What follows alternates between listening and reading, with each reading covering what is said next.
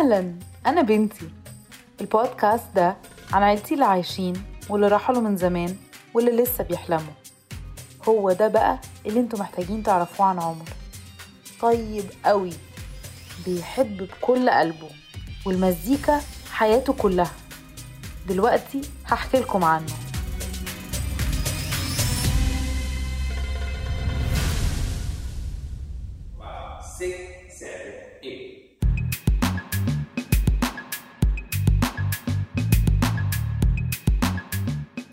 إحنا في أوضة فاضية فيها مراية.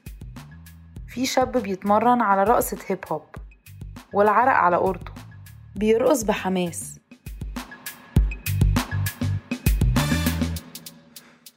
المزيكا وقفت فبقى ياخد نفسه جامد وابتسم. ده عمر الابن الكبير لمنى وعبده. كل يوم قبل المدرسة منى كانت بتبخره وتقول قل أعوذ برب الفلق. كل يوم ما بتغلبش. قل أعوذ برب الفلق. ولما أنا اتولدت وعمر كان عنده 8 سنين منى كانت بتخليه يشيلني وكانت بتعمل نفس الحاجة. قل أعوذ برب الفلق.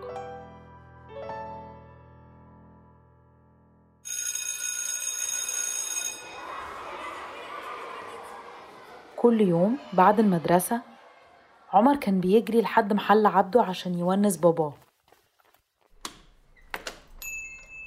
أحلى حاجة في الموضوع المزيكا.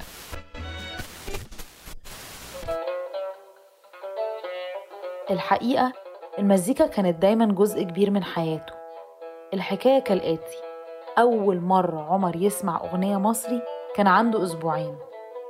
منى وعبده كانوا لسه بياخدوا على الحياة الجديدة في لندن. عبده كان بيشتغل تلات شغلانات عشان يقدر يعوض أجازة منى لرعاية عمر.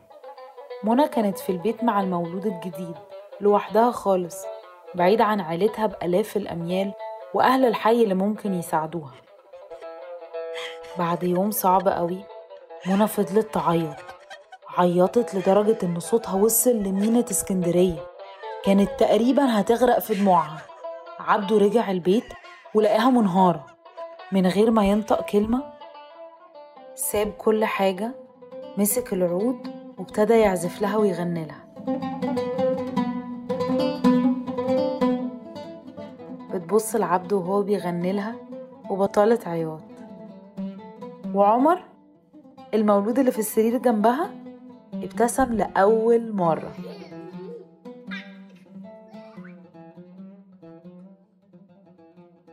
بعد كذا سنة كان ممكن يعمل أي حاجة عشان يسمع أغنية مصرية بالذات في الراديو العربي اللي في محل باباه.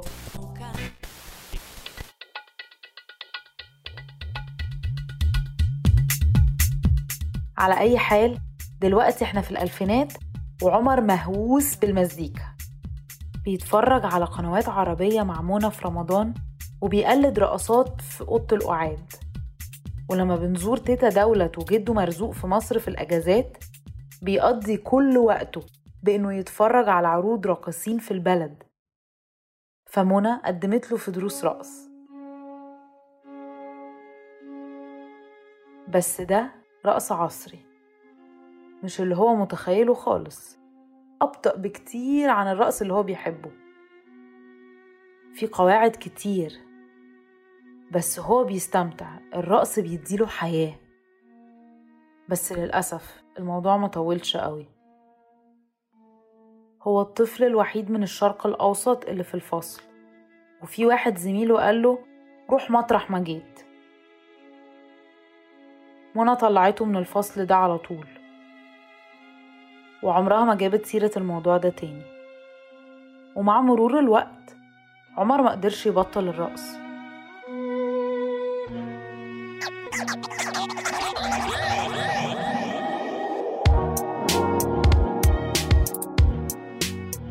بعد المدرسة ابتدى يخرج في منطقة كوفنت جاردن واتفرج على استعراضات الهيب هوب في الشارع. اتعرف على فرقة مصرية سعودية ولبنانية وبعد شوية انضم لهم. ابتدى يرقص في كل حتة في لندن.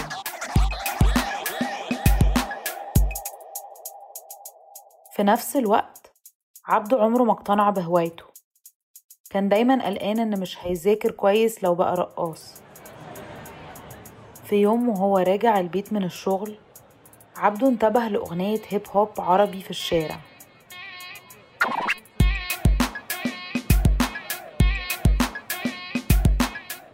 راح وسط الزحمة وشاف عمر بيرقص بكل شغف. عينه جت في عينيه وعمر بطل يرقص في نص الأغنية. كان شايف غضب في عينين باباه. عمر مشي من وسط الناس وعبده كان هيعيط. قال له إن المفروض يبقى مكسوف من نفسه إنه بيرقص في الشارع. وحذره من اللي ممكن يحصل لشخص زيه. وإزاي يتجرأ يبقى فنان بعد ما ضحى هو ومامته بكل حاجة عشان يهاجروا لندن؟ وإن هو نفسه مرضيش يبقى موسيقار لأن ده مش هيصرف على عيلته. اتخاصموا اليوم ده وبطلوا يتكلموا لفترة طويلة جدا.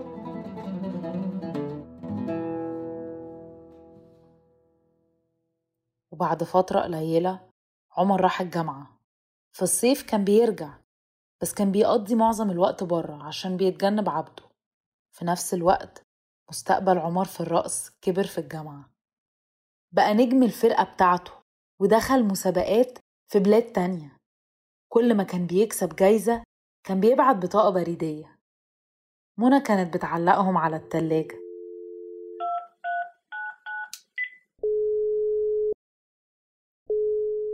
بس لما كان بيتكلم الوحيد اللي ما كانش بيكلمه كان عبده.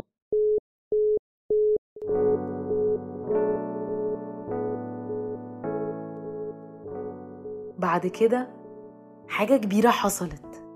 بعد سنين من تقديمه في شركة رقص في نيويورك اتقبل. في الليلة اللي قبل ما يمشي منى عملت له الأكلة اللي هو بيحبها كشري وعملت له حفلة في مطعمهم عشان يودعوه.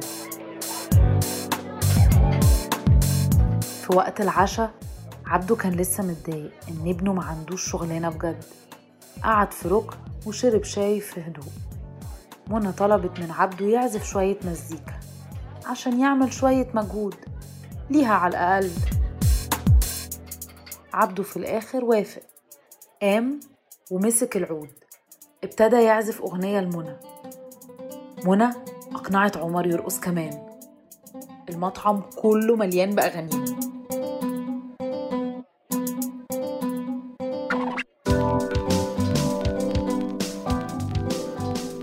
عبده افتكر أيام ما كان بيعزف في مصر. ابتدى يحس بمتعة اللحظة. ومن غير تفكير حضن عمر جامد وقال أول كلمة بعد سنين من الصمت. وحشتني.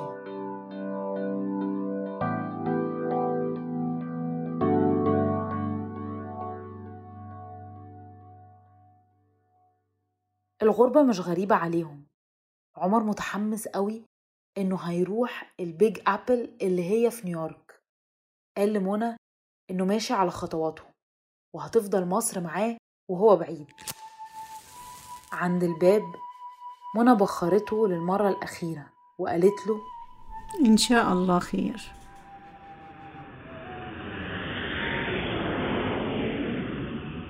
احمرت عينيه من العياط ولكن في الآخر وصل نيويورك. عمر أخد بيت في ال Spanish Harlem الليالي الأولى كان حاسس بالوحدة. كان اتفرج على كل الأفلام الأمريكاني بس إن الواحد يعيش هناك حاجة مختلفة. الأمريكان شايفين إن لهجته بتضحك. كان حاسس إنهم اتفاجئوا إنه أسمر وبيرقص حلو قوي كده. كانوا فاكرين إنه عامل. بس هو اتعود على كده واتعلم شوية أسباني عشان يقدر يتعامل في الحي بتاعه لما كان بيحس بالغربة كان بيشتري كارت شحن برصيد عشان يكلم أهله. ماما ازيك إيه الأخبار؟ لما سمع صوت منى استريح نفسيا. كانت بتعرف تقول إيه بالظبط. كنت بسمعها بتقول بحبك يا ابني ربنا معاك. وكنت أروح لهم بسرعة. كان بيقول لي كل حاجة بتحصل في نيويورك وإني لازم أجي أزوره. وفعلا رحت له مرتين. أول مرة كانت مقابلة للجامعة. جه ياخدني وكان معاه ست صاحبته. كان اسمها دانيالي. هي دومينيكية. منى وعبده ما كانوش سمعوا عنها خالص. ولا أنا. بس اتصاحبنا بسرعة. ولما مشيت أول مرة دي عمر طلب مني أن أخلي الموضوع سر. فاكر إن منى وعبده مش هيفهموا حبه للبنت الخواجية دي. وأنا معاه بصراحة. بعد كده انتقلت لنيويورك أنا كمان.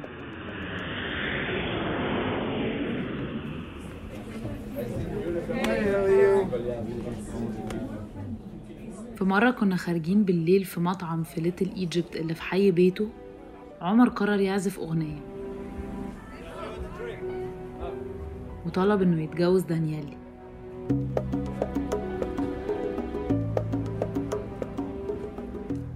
وقتها قلت له إنه لازم يقول لهم عليها. فالمرة اللي بعدها لما نزلنا مصر كنا بنتعشى خليت عمر يقف قدام السفرة ويقول بابا أنا بحب. عبده ما قالش حاجة. اسمها دانيالي عبده برضه ما قالش حاجة. قام وراح أوضته وقفل الباب وهو برضه ساكت. أنا ومنى وعمر اتصنطنا عشان نسمع بيحصل إيه. سمعناه بيكلم تيتا ومستنيينه يزعق. بس في الآخر قال بصوت عالي أخيرا هيتجوز!